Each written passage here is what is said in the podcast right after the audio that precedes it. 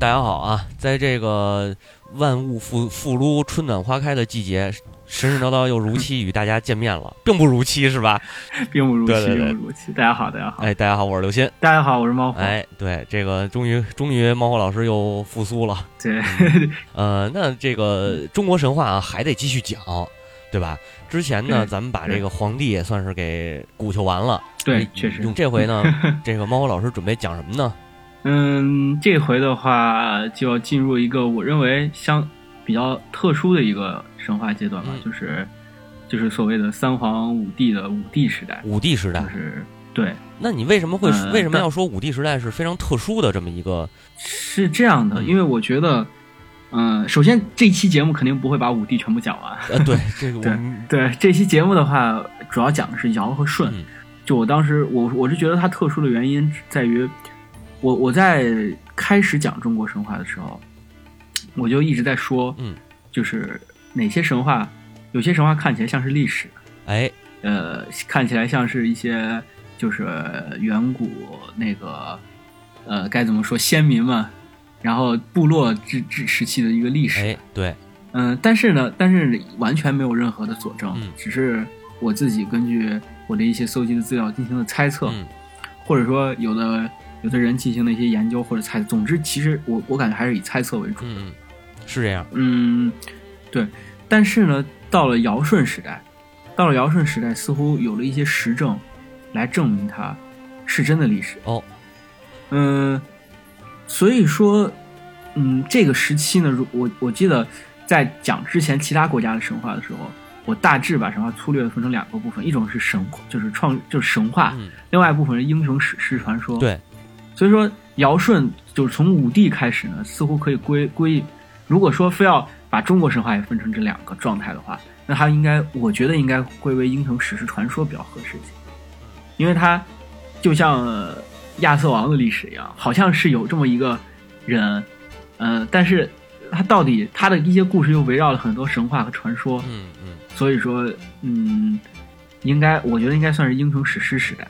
OK， 那就是当然，对，当然这个也有五帝、尧舜、禹、羿啊，这些人也不是真正的，我觉得就大羿就是羿会比较像那个。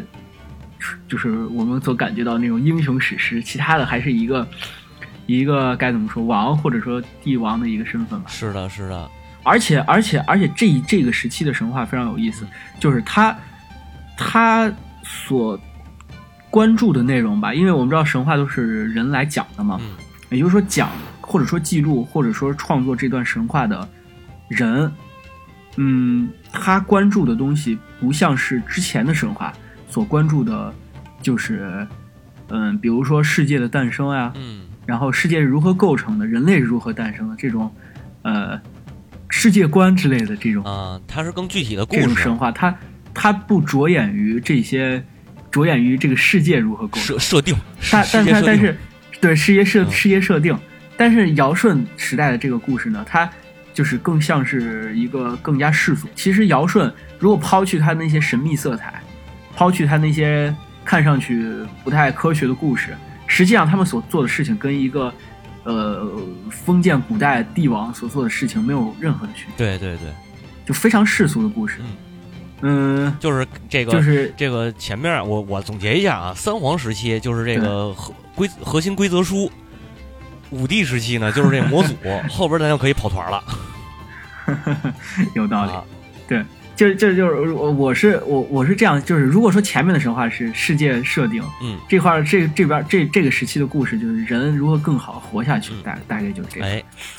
实际这个人如何更好活下去，在之前慢慢的就有所体现。比如说伏羲，就是伏羲时期大概就是咋样人能更好的，就人开始能活下去。到了黄帝时期呢，就有了一些组织规范吧，但是还是以就是。如何创世呀？如何创造这些东西啊？就是如何创造很多东西，来围绕这些在进行。但是到了尧舜呢，它不存在什么创造不创造的东西，都已经在了。对，世界设定已经完善了。他们只要就是对你说的也其实很有道理。我觉得你总结得很对，就是模组是对。行，那咱们就开始从尧开始讲，是吧？对对对，我之所以是把尧舜放在一起，是因为在古代所有的文本的记录当中，尧和舜永远是就是他们两个故事永远是纠缠在一起的。对对，就是他俩都是同时出现的，不存在就是不是那个。就是没有单独的故事，几乎没错。比如说像很有意思的一个，就是说之前我一直说那个《神武幻想》嘛，《神武幻想》里边其实讲的就是尧帝晚年，然后那个舜传位，他最终的结局那一块嘛，就是尧帝晚年传位给舜帝的这个故事。但是舜帝呢，实际上是一个又有一点那个，怎么说阴谋论吧。对吧？是就是舜帝通过他的手腕，然后你说这种禅让制度背后的阴谋论，哎，对，在这个节目后面我会讲一讲这个禅让。好，那咱们就从尧帝开始，咱慢慢聊。对，当然是先从尧帝开始。关于尧帝的故事呢，他是如何成为帝王的？实际在现行的就是。这个就是神话故事的记载当中，不管是别的，就是根本没说他是怎么成为王的。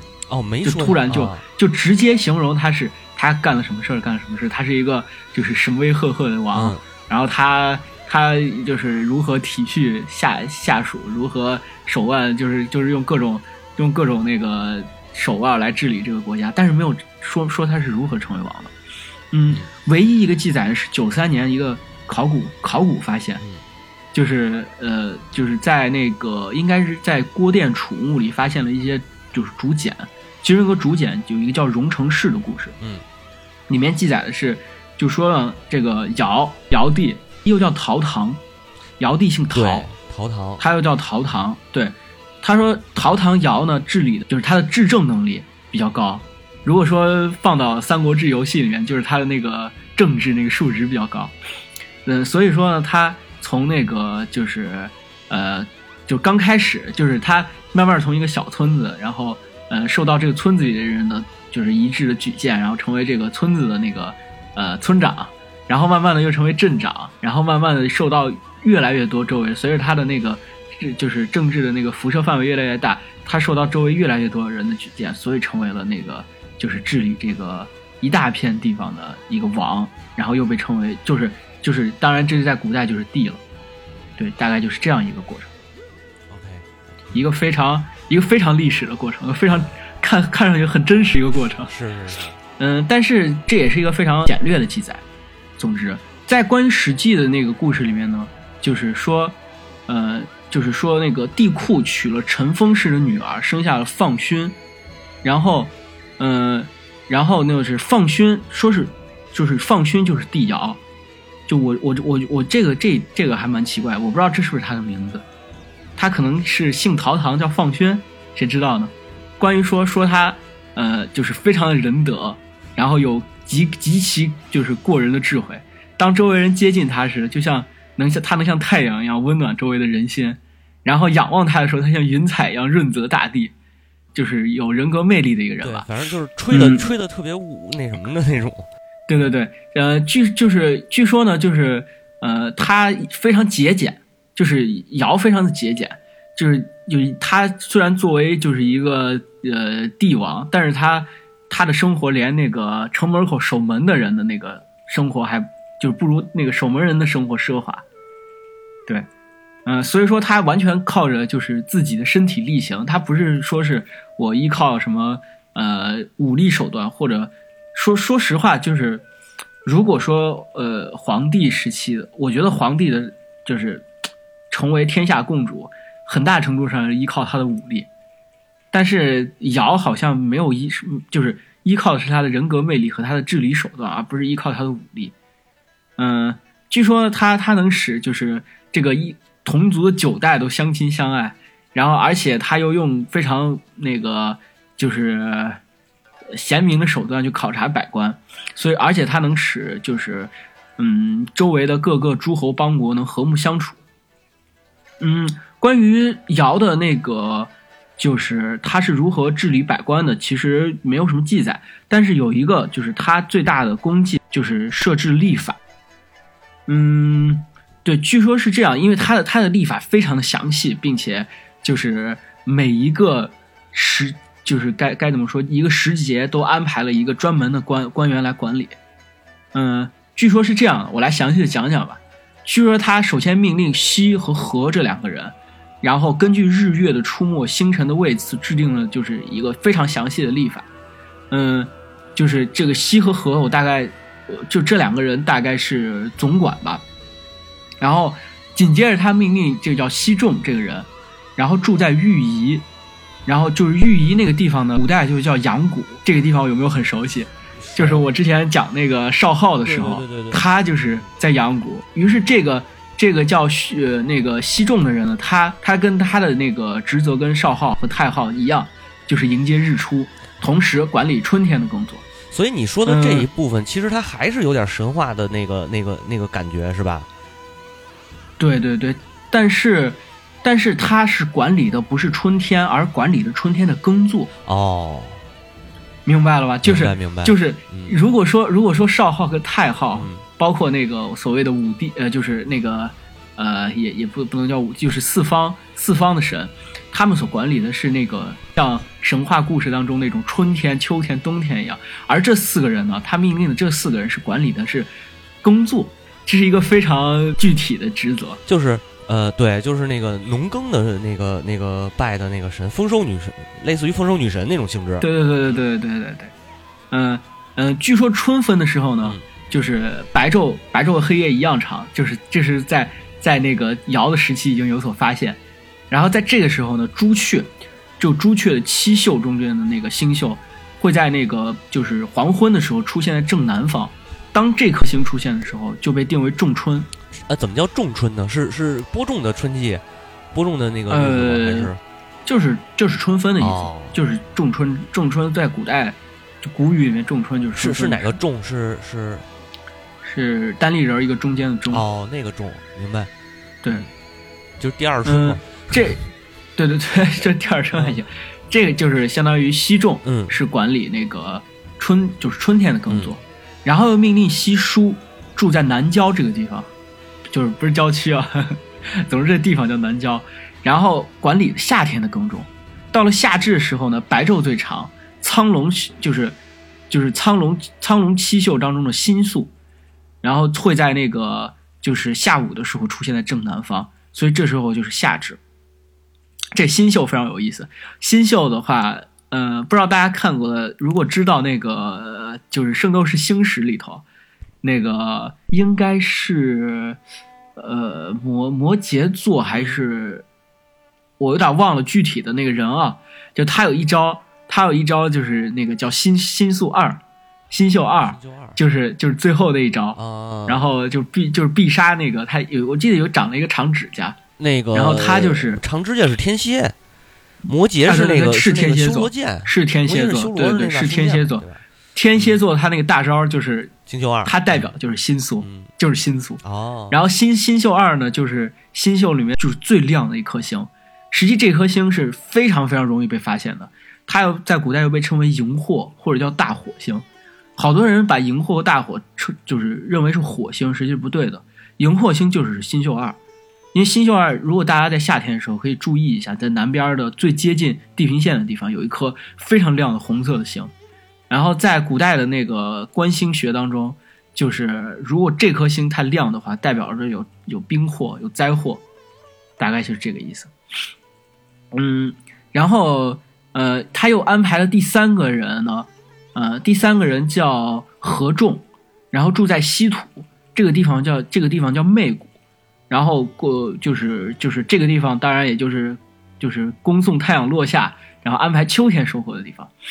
第四个人叫阖书，住在北方，然后他那个地方叫幽都，他管理的呢很有意思，他管理的不是冬天的耕种，是冬天的收藏，就是冬天如何就是收集，就是那个管理那个就是粮食啊这些，这个过冬。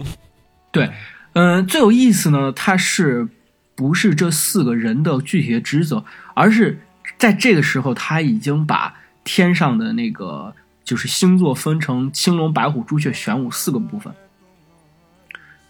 关于古代的那个中国古代的观星的一些知识，我在这稍微提一句，就是咱们现在所说的星座是西方分的，这个就是分成黄道十二个星座嘛。对，实际在中国古代的观星学呢，是把天分为四个不同的区域，四象就是青龙、白虎、朱雀、玄武，然后每一个星就是星域呢都有7个星座，或者叫星宿，就是当然古代叫星宿，实际就是星座的意思。对对对。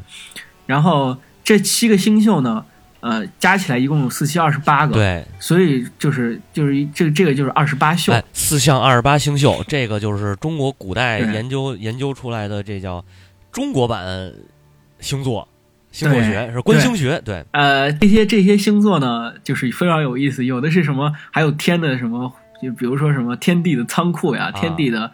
就是非常生活化，不像西方就是那些各种神话生物，它是什么天地，比如天地星座，天地开的车呀，天地的食堂呀，然后就这种，我操，这么没溜，就这种星座。对对对对，有机会的话讲讲，不过这有点复杂。这个就是主要这个难点在于名字太拗口，不太好记。嗯，对，太拗口，没关系。听的话我觉得没关系啊。咱们这个猫火老师又给大家挖了一个坑啊，我替他挖一下，把这坑讲详细一点。就是说呢，以后有机会咱们可以做成那种短一点的，不做一。我有点害怕，因为我有时候念字的那个读音狂念错，我可以白字狂白字。我可以帮你弄这个啊。反正猫老师的意思呢，就是说把这个428星宿啊分成一个星宿的给大家讲，是吧？哎，这个确实也可以，要不连起来讲确实有点太多。对对对，连起来不是一个星宿讲的话，到时候还可以跟一些，比如说好多就特别有意思，东方苍龙里的那个最亮的那颗星，就是那个角宿一，就是那个西游记里面那个孙悟空不是被钵那个草被弄到钵里，就是当时有一个长角的星宿，把角钻进去，对对对，拿角钻那个钵，那个就是角宿一。嗯，对。哎，但是这是咱还是书归正题吧，咱就是扯一句闲篇儿。对，哎，说回来，对对对。而且它规定了一年有366天，一年366，就是尧规定了一天有366天，然后他通过这4个官职和一些星宿方面的，就是星象方面的一些知识，然后详细的规定了就是该什么时候播种，什么时候就是收获，什么时候该如何贮藏粮食，然后贮藏农作物，就是并且就是。还规定了一年的天时，就基本上这是一个非常详细的农业指南。哦，对，农业种植指南。对，我觉得就是，当然，历史在各种历史书的记载里面，也只记载了就是最详细的记载了尧的干的就是这件事，并且我也认为它确实是一件非常非常重要的事情啊。因为只有农业，因为就是中国古代是一个农业社会嘛，只有你农业好了，你才能养活住这么多人，并且能稳定这个国家。对对对，你说的对，就是中国历史基本上朝代的跌宕，很少一部分是因为政治原因，其中很大一部分都是因为粮食。没错，就是因为吃。其实这个事儿特别好理解，就是说那个老百姓啊，只要能解决温饱，他就不会反。但正因为解决不了温饱，所以他才开始造反，他才推翻，才进而引申，就是导致了这种朝代更迭。当然，这里不光是说，仅仅是一个农耕问题能解决的，它还有其他的一些。对，但是它是一个非常主要的对诱因。对。你看为什么我们说共产主义好呢？因为共产主义领导下的这个中华人民共和国，它能解决所有人吃饱饭的问题，不仅是吃饱饭的问题，而且是吃得很好的问题。对，你看咱调性一下就起来了。对，不错，这个归得好。所以说尧就是他治理了，就很好的管理了这个国家的农业之后呢，国家变得非常的稳定，就是人民都极其爱戴他。爱戴到什么程度呢？实际在尧的就是统治期间，国家的那个是非常不安定的。这时候呢，就是各种灾难频发，尤其是水灾，尤其洪灾，就是在关于历史的记载当中，我稍后会提到，爆发了有至少有2次非常大的洪灾啊，在尧的执政过程当中。但是呢，人民完全没有任何怨声载道，都是就是都是非常拥护尧的统治。所以说吃饱了还是就是让人民吃饱还是有用的。当然了，对，关于尧的那个就是他所手下的那个官职呢，当然手下分封了很多官，有2个比较有意思。首先有一个叫高陶，高陶这个人呢，据说他的肤色是青中带绿，像一个黄瓜似的。然后他长着马的嘴，并且呢他养着一个长着青色长毛、身躯特别大，据说像熊一样的神羊。高陶这个人呢是那个尧的法官，尧的应该说是最高法院的法官吧。他来判断，他养的这只羊呢，据说呢，当他把脚抵在犯人身上的时候，他可以判断这个人是不是说谎了。这整个一个测谎仪的地听。对。我在那个之后的，就是有一个神兽在就是神话在民间的传说里叫我不太知道这个字咋念，我不知道是念解雉还是谢雉还是怎么着，就是也是一个有独角的一个兽，据说它是非常公正的一个神兽。我怀疑是受到了这个就是高陶这个神羊的影响吧，可能就是这个神话的后期的一些演变吧。总之他依靠就是这个羊来进行就是判决。这个关于羊神羊，我不知道为啥，我看到这个时候我满脑都是那个就是北欧神话里奥丁的那个永远吃不完的那个羊啊，那个托尔的啊，对托尔。然后他的另外一个呢，月官，这个月官有点意思，月官叫魁。这个魁呢，据说有一只脚，只有一只脚。有没有想到什么？就是皇帝的那个，他拿魁牛做了那个，就是鼓，战鼓。哦。而这个魁也是跟音乐有关。据说他创作了大章这个音乐，这个音乐呢可以使周围的人变得特别的振奋。哇。总之我看来看去，总觉得有点，该怎么说？有点像就是既视感，不知道跟那个。不知道跟就是皇帝时期的那个魁牛有什么关系。就是在上世纪的时候，有一个非常有名的历史学家叫杨宽。杨宽先生呢，就是根据他的一些考证，他认为这个魁是当时那魁牛的远房亲戚，但是其他的也没有太多的资料，只能说是有点关系吧，可能大约就是这两个人会比较有的说一些。尧的那个执政呢，就是关于他执政中间到底发生了什么，实际没有什么记载，也没有什么可说的，甚至民间传说当中也没有什么记载。我觉得是因为这样，民间传说都是根据它的源头都是古代的典籍，当古代典籍没有记载，民间传说也没什么可说的，我觉得。然后但是有一个就是接下来我就要讲到非常有意思的，就是禅让制。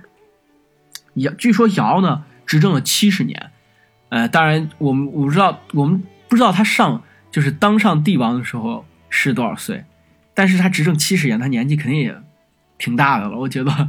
然后他就是当他执政的第70年的时候，他非常着急，他一直想找到一个就是继承他这个事业的人。首先他第一个找到人叫许由。许由。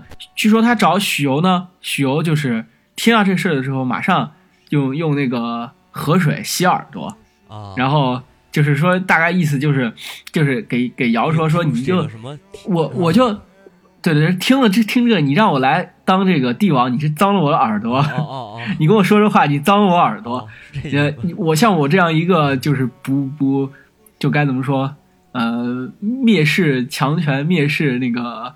荣华富贵人来说，这些都是过眼云烟。你可别跟我说这话，再跟我说这话，我就不跟你不客气了。大约就是这个意思。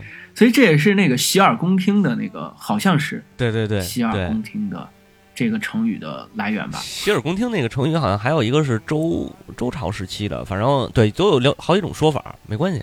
嗯，对对对，然后尧然后就非常苦恼，他就问周围的人，他说谁能继承我的事业？嗯，这时候有一个叫臣子叫放骑，他说你就让你儿子丹朱继续就是继承你的事业呗。哎、然后尧说，哎呀，丹朱这个人啊，这个人他有儿子我比较熟，就这个人就是太就是有点傻，有点愣，而且他就是性格太残暴了，说是。不能继承我的事业。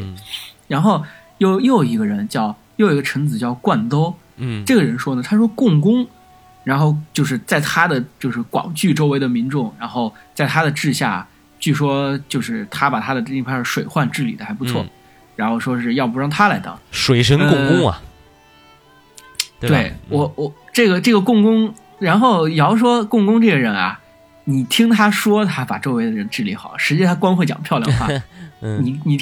他给周围人表现是一套，他背地里还又做一套。哦、这共工也不行，不靠谱的创业者。对，于是呢，对对，有道理。于是尧就是又换，就是问他的，就是在《史记》当中记载的说，他是问四岳。这个四岳呢，我估计是四个。比较大的诸侯国或者部落的酋长或者诸侯国的国王吧，国王他说呢还行，国王就完了。对，总之就是就诸侯国的诸侯王吧，反正就是，他说现在这个洪水滔天，浩浩荡荡，然后就是都已经快把山都淹没了，漫上了丘陵。他说现在也派谁来治理呢？然后，如果说是谁能治理好水患的话，我就把这个国家，的那个就是该怎么说，就把这个国家给他，让他来治理。然后这四月给那个就是给尧推荐了鲧这个人。尧说那个，然后尧说这个鲧这个人呀，就是他对他同族的人不好，所以说。还是不让他，但是这时候四月坚持说，你就用，你先试试，如果不行的话再把它撤掉。对，然后于是呢，尧就听了这个四月的建议，用鬼这个去他用让他去治理水患。鬼这个人呢，他治理水患，我觉得他应该是一个比较该怎么说，纸上谈兵的一个人。他在治理水患之前呢，制定好了详细的那个就是。一个计划，然后他认为他这个计划天衣无缝，是。但是这个计划当中呢，他要用到一件工具，就是尧的一个叫息壤的工具。就说这个息壤呢是就是它可以，它扔到水里面之后，它就可以变得非常大，然后把这个河都可以堵住。并且它可以无穷无尽的增值。然后金箍棒。我这个一块可以无限变大的土，有无限多的土，大概就是这样。于是呢，就是鲧呢就拿着息壤就去，他用了一个非常，就是我们现在也都知道，他去用息壤扔到河里面之后，把就是河堵住，以期望把河堵住之后让洪水不漫过来。这样的话就不会有，他心里想这样的话就不会有洪灾了。是。然后他这个计划当中，他自己计划的要。堵哪几条河，要该怎么堵，他都已经计划好。他觉得堵好之后，这个河就是刚好能把就是围出来这片地，让大家来安全的就是在这片地上繁衍。那当然我们也知道这个完全不科学。对，这个技术还没有实现嘛，对吧？你那个时期堵三峡和后来建三峡大坝，这完全是两码事儿。对，而且三峡大坝也有放水啊，它好像根本不存在放水这个概念。于是呢，鲧治理的治水进行了9年都没有任何的成效，然后并且水患越来越严重。所以说这个故事就是尧找了这么长时间，从许由、丹朱、共工、鲧，在这些人里面都没有找到合适的那个继位者。于是他就开始，当时就是他在找这些人的时候。都是依靠着臣子的举荐，是，这时候可能尧也觉得陈子，哎，这不是很靠谱吧？可能，于是他就亲自去微服私访，去寻找他的继承人。于是就通过他的一系列调查吧，当然我们不知道这个调查他是怎么调查的。总之，他通过一系列调查，就是找到了这个舜，找到了那这个人，用那个年间的锦衣卫，可能吧，找到了舜，就是仙女座圣斗士舜，他的那个绝招是锁链星云，星云锁链，对不对？对，不是是就是舜虞舜，他姓虞。哎名字据说虞舜呢叫据说虞舜呢叫重华，他的名字叫重华，对重华或者重耳，反正可能因为一些记载的不一样吧，通假字什么的我也不太清楚。据说他的父亲呢叫瞽叟，这个瞽叟的父辈叫乔牛，乔牛的父辈叫巨望，巨望的父辈叫靖康，靖康的父亲呢就是颛顼。哦，他等于是颛顼的后人。对，所以说他也算是该怎么说，名门望族吧。你看你这个做法你这个做法就好比娱乐圈说韩雪最近火了，为什么火呢？他上面是谁，他爸爸是谁，他爷爷是谁，往上一倒红几代。对，有道理。就是在历史神话的记载中呢，非常注重于就是在讲每一个神话人物的时候，都会说他的父亲是什么，他父亲的父亲是什么，他的祖父是什么，他的曾祖是什么。对，他的元祖是什么？就是这样。我，而且在其他国家，尤其是罗马、希腊是那一系列的神话，还有就是大约在高加索那个系列那个附近的神话，他们也非常注重于就是往上论资排辈。一般说这个人的时候，就是谁谁谁之子，或者是某某某之孙这样的一个。那个啥，我估计还是有相通性的。据说呢，那个舜的父亲瞽叟是个瞎子哦，然后而且舜的生母已经在生下舜之后就去世了。瞽叟呢又娶了另外一个就是女子，这个女子呢和瞽叟生了一个儿子叫象，就是大象的象啊，象大象的象。就是据说呢这是一个该怎么说，灰姑娘还是白雪公主的故事吧，总是非常非常格林童话，非常安徒生童话。就是舜的这个后妈非常不喜欢舜，他的弟弟也经常欺负舜。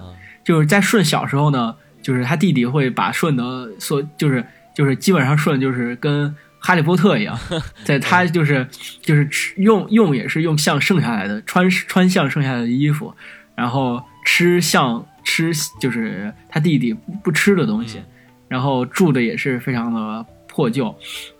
据说他当时在就是外面的时候看到那个就是有一些就是鸟，然后就是那个。我忘了具体鸟的种类了，就总之他一些雌鸟给小鸟然后喂食，一家鸟其乐融融的样子，然后他都非常的苦闷。对，然后就是非常就是总之他的那个童年时代过得非常不好。到了那个就是他青年的时候呢，他为了维持生计，然后他就是因为家里人不管他嘛，你想想家里人的就不可能会在青年之后还继续养着他。对，据说他首先到了骊山这个地方耕田，然后而且还在他的这个职业经历非常丰富，他在骊山耕田，还在雷泽打鱼，然后并且还在黄河岸边做过陶器，在寿丘还做过就是各种家具，在富夏这个地方呢跑过买卖，干了很多事儿。他据说他在骊山耕种的时候呢没多久，然后骊山的那个农夫就受到了。就是被他的人格魅力所感化，然后都争着把自己的田划给他，就是让他来耕。这就是什么技术流这叫？对，顺道雷泽去打鱼呢，然后不久之后，雷泽的渔夫也把自己的渔场都分给了舜。大家到河边去做陶器的时候，到黄河岸边做陶器的时候呢，没过多久，就是和这个河边的其他就是就是陶工的那个整体的技术都上了一个台阶，据说陶器变得美观又耐用。然后舜住的地方人们都喜欢在它附近盖房子，然后这个地方一年就会成为一个小村落，再过一年就会成为一个城镇，到了第三年就会变成一个大城市。哎呀，对，就是一个极其有人格魅力的一个人。我跟你说啊，这个啊不叫人格魅力，你要这按我说，按我的理解，他这个应该叫这个高新技术行业，他掌握这个这叫那个话怎么说来着？科技是第一生产力嘛，是吧？对吧？这有道理，就因为他这科技发达，所以大家才往这边来住，对不对？嗯嗯，好像很有道理的样子。这时候呢，就是尧正在到处寻访天下的贤人。当然这个舜就是因为他的这些所作所为吧，就在各个地方都非常的有名气。尧也就是知道了这个舜确实是一个看上去是一个跟他很像的人。有没有发现尧和舜很像，都是一个非常具有人格魅力的人？我觉得大概是不是因为这个原因吧。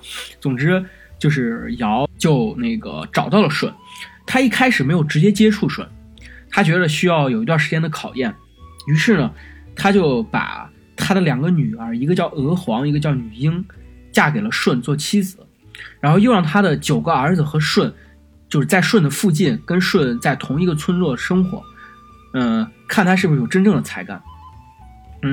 就是并且呢他让他的9个儿子就是给了舜一间谷仓，给他一群牛羊。这时候呢舜就是相当于给了他一些资本，给了他一些投资吧，让他看他这个舜的公司能不能顺利的发展起来。总之这个舜的生活呢在受到了皇帝受到了那个就是尧的隐性的赞助之后呢，他的生活就是变得富有了起来。这个时候呢他的生活富有了之后呢，他的后妈和他的弟弟象就看不顺眼了。据说呢就是你知道在古代，就是一般在那个时候应该是还没有明确的就是没有明确的伦理的，也不能这么说，就该怎么说，不像就是他那时候的伦理观念和现在不太一样。那时候呢妻子是兄终弟及的，我们不评论他们现在是不是符合女权，是不是对的。总之在那时代是就是如果兄弟长兄死了的话，他的妻子是由弟弟来继承的。这时候呢对，这时候象看着舜娶了就是2个妻子，然后又有了一群牛羊，并且有了几间谷仓，他就非常的嫉妒，他就想把舜给害死，然后想要继承舜的，就是他的后妈想把舜的财富夺过来，而象想把那个舜的两个妻子夺过来。对，是，于是好吃不过饺子，好玩不过那啥嘛。嗨，他就那个就是俩人一拍即合吧，就准备想了，首先他们第一个想的办法呢是让舜去修谷仓，修自己家里的谷仓，然后在当舜进入谷仓的时候，就是把谷仓给点着了，把舜困在里头。是，据说他们俩在商量这个阴谋的时候呢，被娥皇听到。娥皇毕竟是尧的儿子嘛，毕竟是尧的女儿嘛，就是尧的女儿，是这会儿王的女儿，帝王的女儿，舜的媳妇儿了吧？你说这会儿？对，是，就是王的女儿总会带有一两件魔法道具。对。然后，于是他就给了舜一个，那个就是一个就可以防火的一个披风，一个斗笠，披风和斗笠。然后，当舜就是那个，首先象有一天就找到了舜，然后就说这个谷仓年久失修。这个这是你父亲的谷仓，你也应该为此出一份力，你去把它修了。于是当舜就是走进谷仓开始修的时候呢，象就把门锁上，然后并且他的那个后妈就扔了一捆又一捆的柴草开始点。当时就是这个事情就是大家都以为像都以为那个谁要死了，然后就是他开始哈哈大笑的时候，然后突然那个房顶破了，就是那个披着防火的那个斗篷还可以飞起来，对我刚才上忘了说了，就是它不仅防火它还可以飞，于是就是那个顺从房顶飞了出来，阿拉东神兵嘛。然后这时候场面就非常尴尬了。然后那个像说我其实是在就是我是那个非常痛苦在哭，其实你看错了，我没笑。大约就是这样。舜这个人要是咱们现在看可能他就缺心眼吧。总之他就依然如故的对待他的那个就是就像父亲侍奉真正的母亲一样，然后去赡养他的那个后妈。然后这事儿还没完，于是第一次没成，第二次他们又计划着暗算舜。第二次那个这时候是他后妈想的办法。他后妈说是那个给舜说我们家里要开一口井，然后你得帮忙去出一分你的力气。他们事先先把井挖得特别深，然后等舜下去之后呢，他就把这个井直接填上了，把舜填在里头。这一次想着他把井填死，他这而且还围着看了一会儿，说是不可能有人再飞上来了，这么多石头也不可能冲破。对啊，就想着一定就是死定了。于是奇迹又发生了。于是那个，对，于是像当时已经认定他哥哥已经死定了，他都甚至已经把他哥哥房子占据了。这时候当舜就是我们画面又转回到舜那边，舜被那个当他被封在井底下的时候呢，这时候呢地上突然就是在土里面突然钻出来一条土黄色的游龙。然后游龙把它钻出了一个洞，然后让舜给逃出去。这时候舜就是逃出去之后呢，就是下意识想就是一般受到那个惊吓受到危险之后，大家一般都会想逃回自己家里嘛。结果他逃回自己房间之后，发现象居然在他房间里还是在弹他的琴。这时候呢象又跟他说哎，其实我不知道占你的房间，我是就是睹物思人，我以为你都已经就不在了，然后到你的房间来看到你的琴，我就心里非常悲伤，我不由自主想弹起来然后来思念你。大约有这样一番托词吧。我不知道舜到底是该怎么说，他是真正知道他的亲人想害他而他心胸宽广，还是他就是没有多想或者怎么着吧。总之舜依然对他的弟弟和对他的就是依然如故，没有什么变化对他们的态度。当尧知道这件事情之后呢，尧就非常高兴，尧说舜这个人确实是有大德的，确实是有就是真正宽广的胸怀的。于是呢他就把舜召见了舜，这时候这一次是亲自见他了，之前都是通过他儿子呀他女儿啊来就是来那个间接的接触，这回是亲自接触了。他给舜说是那个我现在还在执政，但是呢你可以作为天子来代我摄政。首先就是那个当然在这之前我首先得给你一个考验，看你我现在知道你是一个心胸宽广人，但你是不是一个有勇气的人呢，能不能带领这个国家向前走呢？对，给一个考验。然后至于给什么考验呢？预知后事如何，且听下回分解。哎，对，且听下回分解了。这一期节目讲的是尧的故事，下回应该是讲舜的如何治理这个国家的故事。好，那这个各位听众朋友，感谢大家收听，咱们下期再见。哎，好，下期再见，拜拜。拜拜。